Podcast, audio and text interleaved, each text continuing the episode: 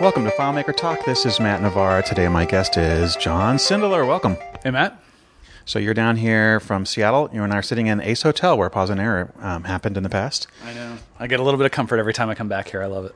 and maybe someday Pause on Error will happen here again. Never. No, sure. I hope so. Soon. Yeah, me too.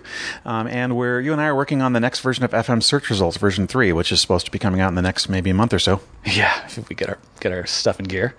I didn't really want to talk too much about the features of that yet because I want to sort of hold that until we actually ship it. There may be more things we cut, more things we add between now and then, but Cutting. Cutting is the true work of getting a product out the door. there was an awesome quote you told me earlier today.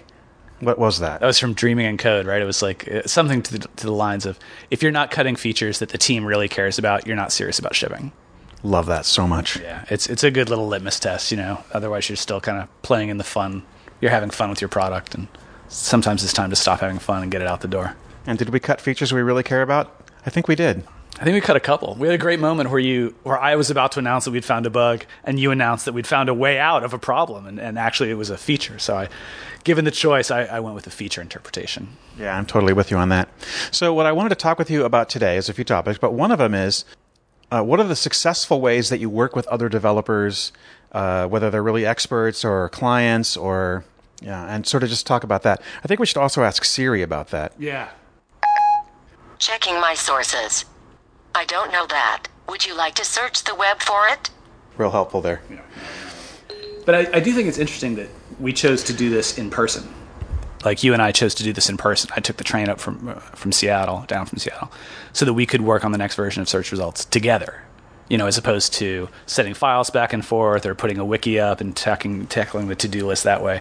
There's something about being in the same room with somebody when you're building a product, and once it's at this stage, that's really helpful. I mean, it seems that's why we did the last one, right? Yes, definitely. So, working together, as opposed to the other many different ways that a lot of people really like to work. You talk to other developers. There are developers I know and respect who only ever talk to their clients on the phone. They don't go there. They stay in their city. Yeah. They support people all over the world. Yeah, I mean that's you know, I mean there's a difference between delivering custom work for a client and delivering products. You know, search results is a product. Is there that much of a difference? I mean, you're still trying to really, you're really working very squarely on code and, and, and stuff like that. I think it might be a personality thing. Yeah, yeah. I don't know. I know uh, there's some folks I know who spend a lot of time on site with the client, and I definitely think that there's no substitute for that. I mean, it it just seems that the client gets better software when you are there. You know, when you're doing the work there. Well, that's one of the things I feel really strongly about. So I think I've talked about it on the podcast before, but one of the one of the more strange, weird things about me is I like to do what I call like performance programming, where half of the code I write or more is being written while the customer's watching. Well, that's just that's just because of your need for approval, Matt. Uh, you know, I, maybe that's true. But I mean, it's that's cool, right? You're very fast. I mean, of the people that I've sat next to and kind of tried to write the same script together, you're probably the fastest uh, developer I know. That's a nice thing to say. Of all the three of them, Of all the three people who will get in the same room with me.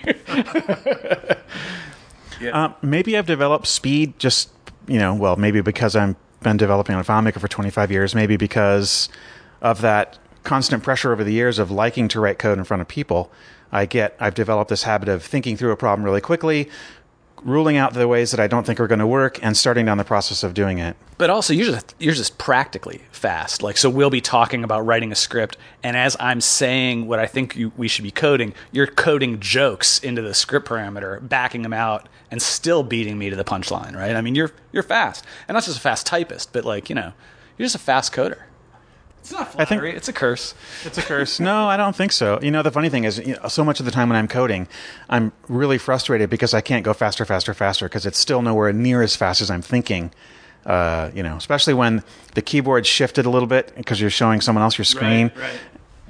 I don't know. For me, I never, I never worry that I can't type fast enough because I'm, I, I'm always afraid that I'm outrunning something. I'm not thinking about it clearly enough. I haven't paused enough. I haven't stopped to reflect enough. So going too fast is rarely an issue for me. But it's interesting because when there are two people. So when we sat down this morning, we started out each working on our own scripts, and then we kind of closed my laptop and put both eyes on your, so four eyes, one keyboard, uh, both eyes on your script, and that really helped, right? And I think that's a good that we work together that way p- pretty well. Another way we've worked really effectively is both having the file, the same file open and shared. So we're connected to a FileMaker server or, you know, share the file locally or whatever. So we can actually work on different aspect, aspects of it at the same time.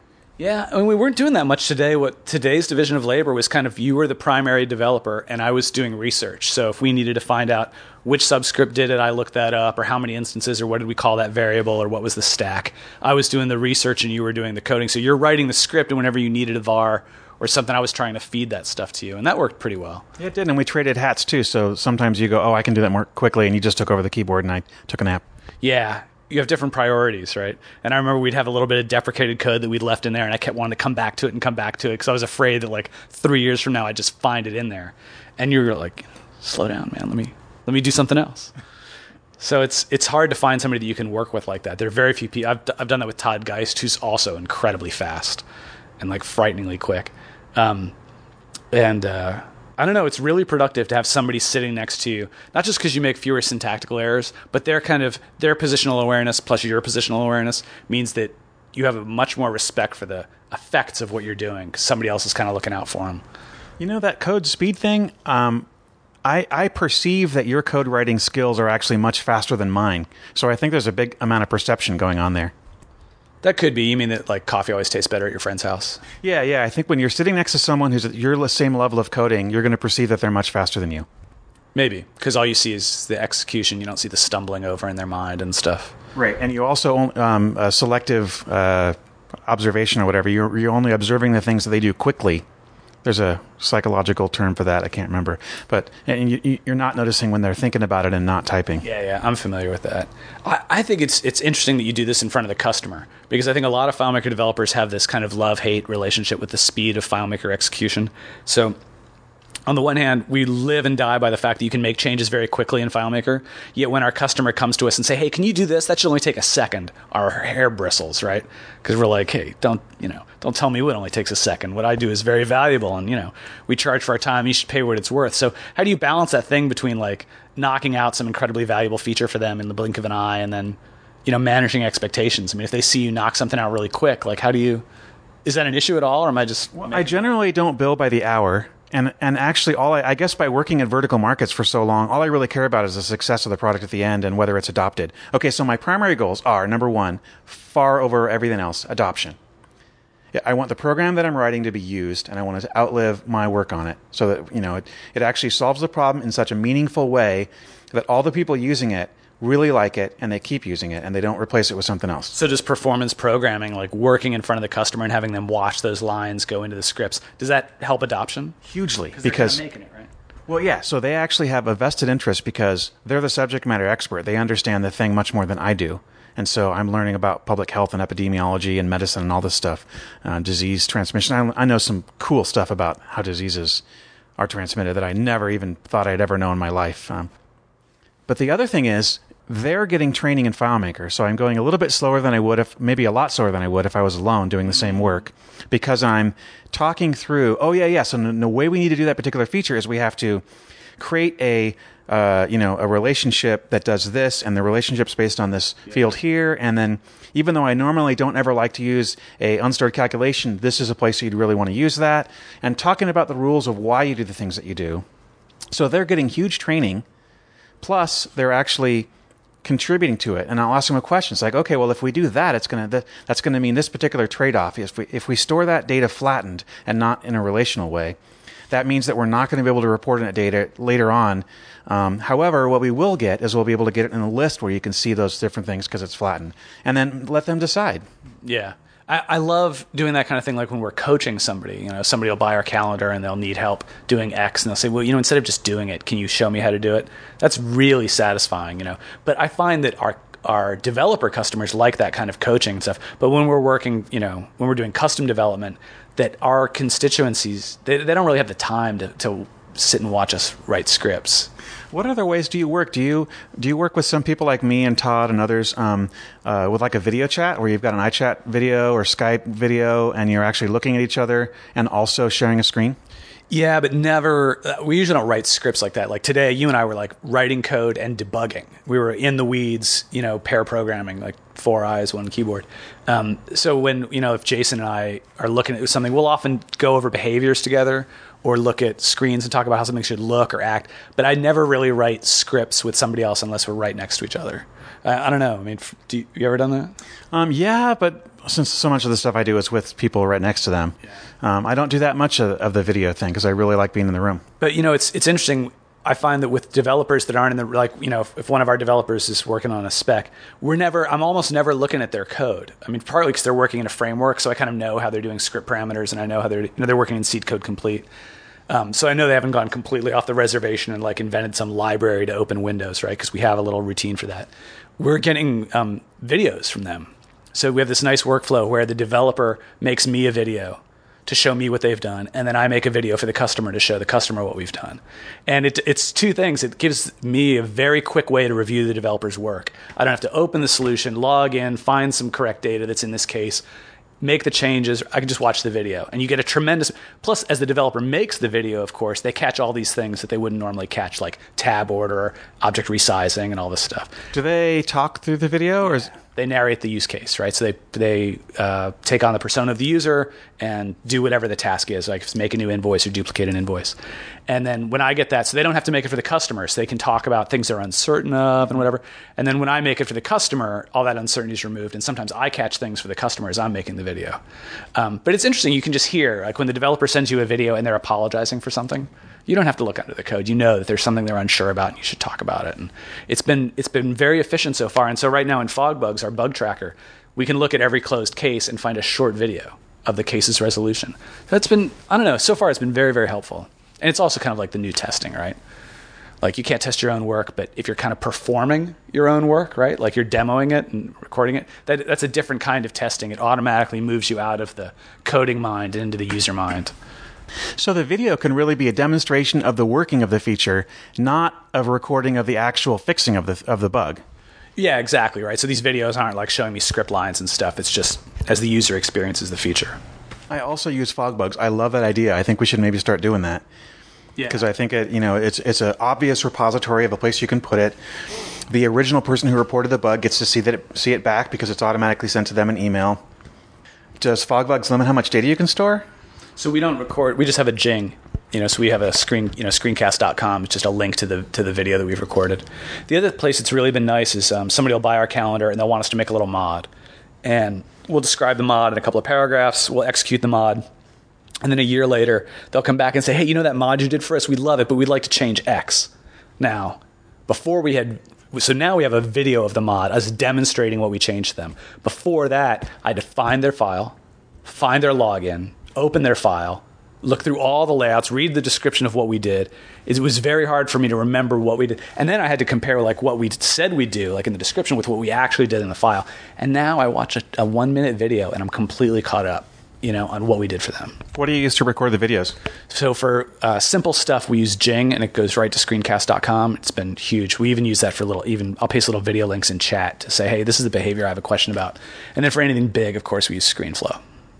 What, what, what about you? Well, ScreenFlow is, uh, is, is all I have. I don't have Jing. So, like when I do a video of a demo, I've I've posted several of them on YouTube of demos of products that I've done. So, for example, if you want to go look and see how you enter an STD case in Orpheus, you can search for it on YouTube right now, and it's there. all fake data. Excellent.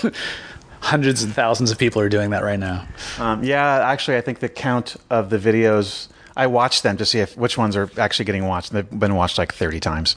I think I may may have mentioned this before, but you know, we have a video. Um, we have tons of product videos and help videos for our calendar and everything. But we recorded one very early in the uh, FileMaker Go product cycle when uh, Todd Geist first figured out how to do signature capture. This is way before it was in the product, and it's this terrible video. It was shot at the Wedge in a crowded room. It was very dark, and all you can see is Todd's kind of finger doing this thing. And the title of the video is FileMaker Go uh, signature capture on iPad. And that little video has more views than all the SeedCode uh, instructional videos and demos combined.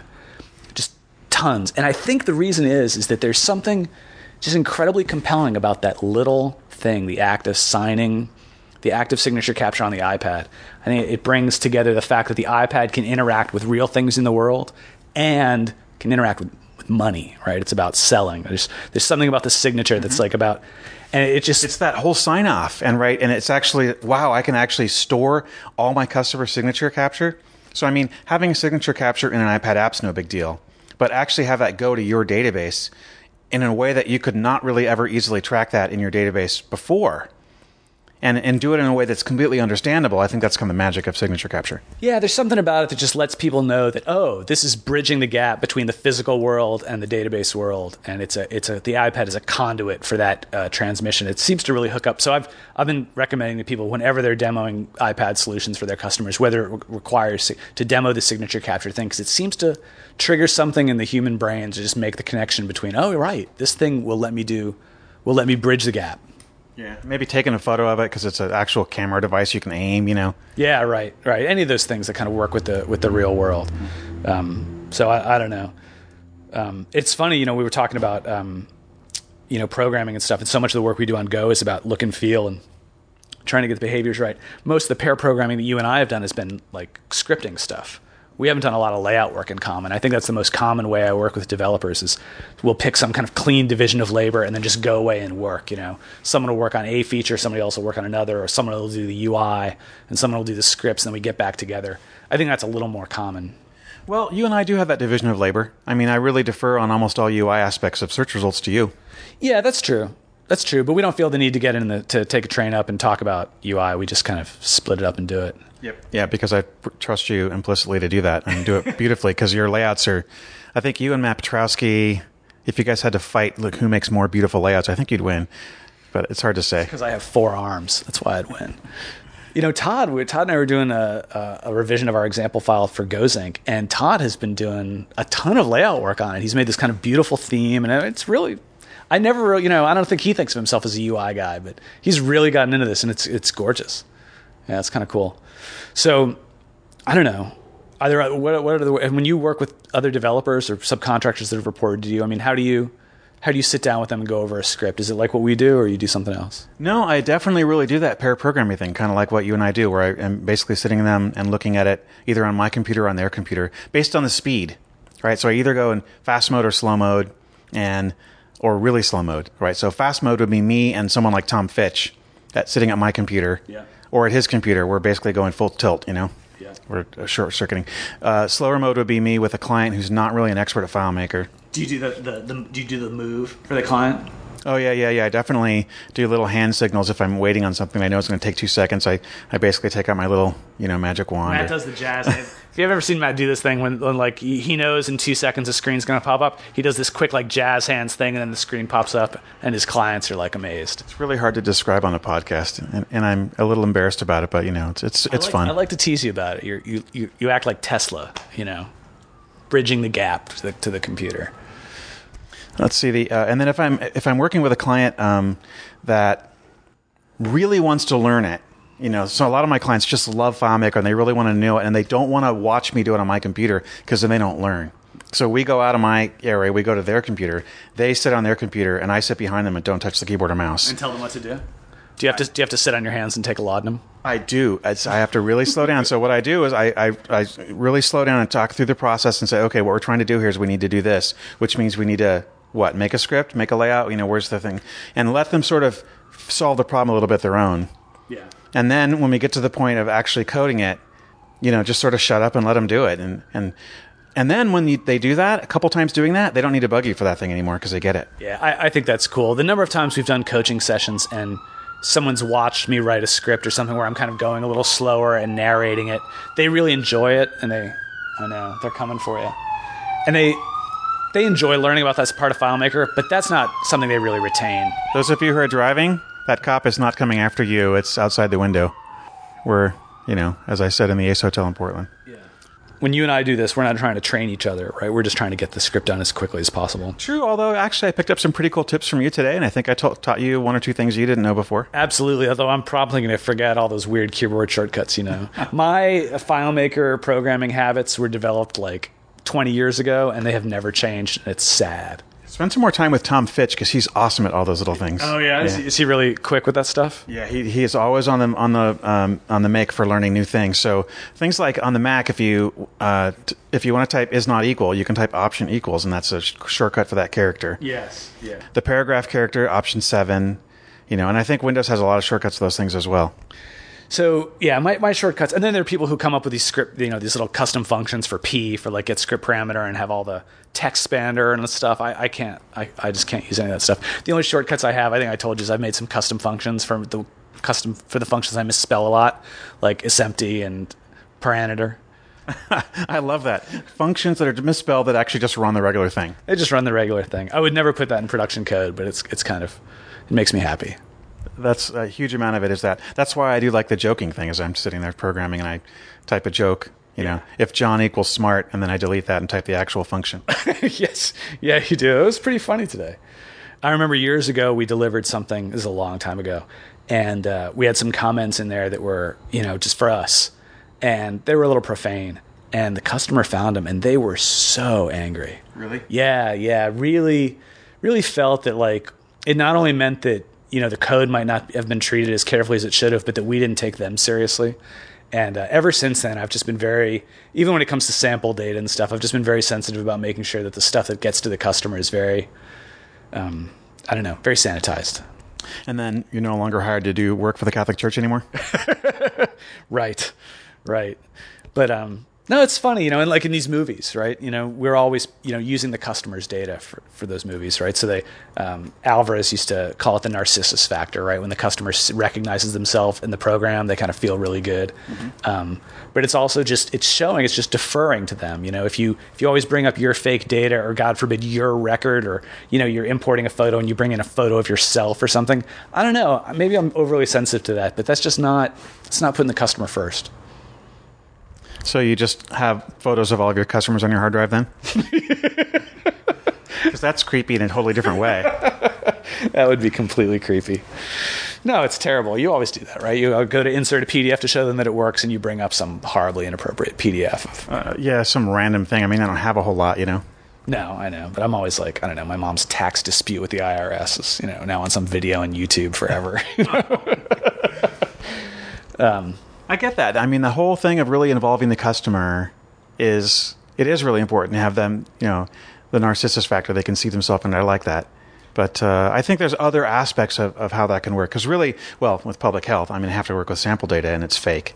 And yeah. usually, we spend a lot of time actually on that whole serious thing. I, I, I take the opposite tack. I think people really appreciate most people really appreciate most p- people who aren't accountants and don't use Windows really like the humor and the and the levity and in a really professional environment that looks perfect a dialogue box comes up and says what were you thinking are you crazy I like the humor, but you know, you treat your sample data very seriously. Like your sample data is about public health, right? It's not jokey, and people don't have ridiculous names. And I mean, it's it's more or less it's it's well, some of them have ridiculous. We have a sample uh, contact. His name is Mike Bacter, and his middle name is O, so it's like Mycobacter, like Mycobacterium. Anyway, Man, that is so. If that's is that what you meant by humor? Sorry. Yes, that's one level of it, but not not really the thing. And there's some other ones that are even funnier, or well, that are are funny. Yeah. Yes, I'm I'm, I'm sure there are some that are funny. Um, it's public health humor. Yeah, it's great. You were just down in Seattle speaking about um, uh, FileMaker design patterns, and I think you know you know that I love you, but when you start talking about the public health data after a while, it just gets inappropriate. you know, it, it's not to me because I've been doing it for so long, but I recognize that. Like with Orpheus, you can't just show that application to anyone because the subject matter is something that people don't work, they don't think about all day, every day, like I've been doing. And and you know the sample data that you need to show kind of needs to be invoices and companies and line items and people, not diseases and transmission and contacts and you know the stuff that I work on. Yeah, yeah. Yeah, it's interesting. The sample data thing. I mean, I think for a long time, you know, we've we've kind of gotten to this thing of like, we'll always develop on a real data set, right? So you're not developing in a 10 record database. If you've got a million records, develop in a million record database, right? So you see the consequences right away. And I think a lot of people would get the fact that, you know, always develop with the customer's data. So that, you know, for example, if the contents of that field are routinely very long, you make that field routinely long and, and simple stuff like that. But most people don't do that, you know? I, I, mean, I get databases from people all the time. They're just obviously like gibberish data in like six records. And something in me just knows. Like when I get that from someone, I'm like, this is not tested. You yeah, yeah, yeah. You have to use it has to be representative data. is what it has to be. Exactly, representative data, and your your fake health data is definitely like that, right? It's it's representative. Well, yeah, the fake health data that I use is two years of actual real data with fake names thrown on top of it and and fake details everywhere that details matter.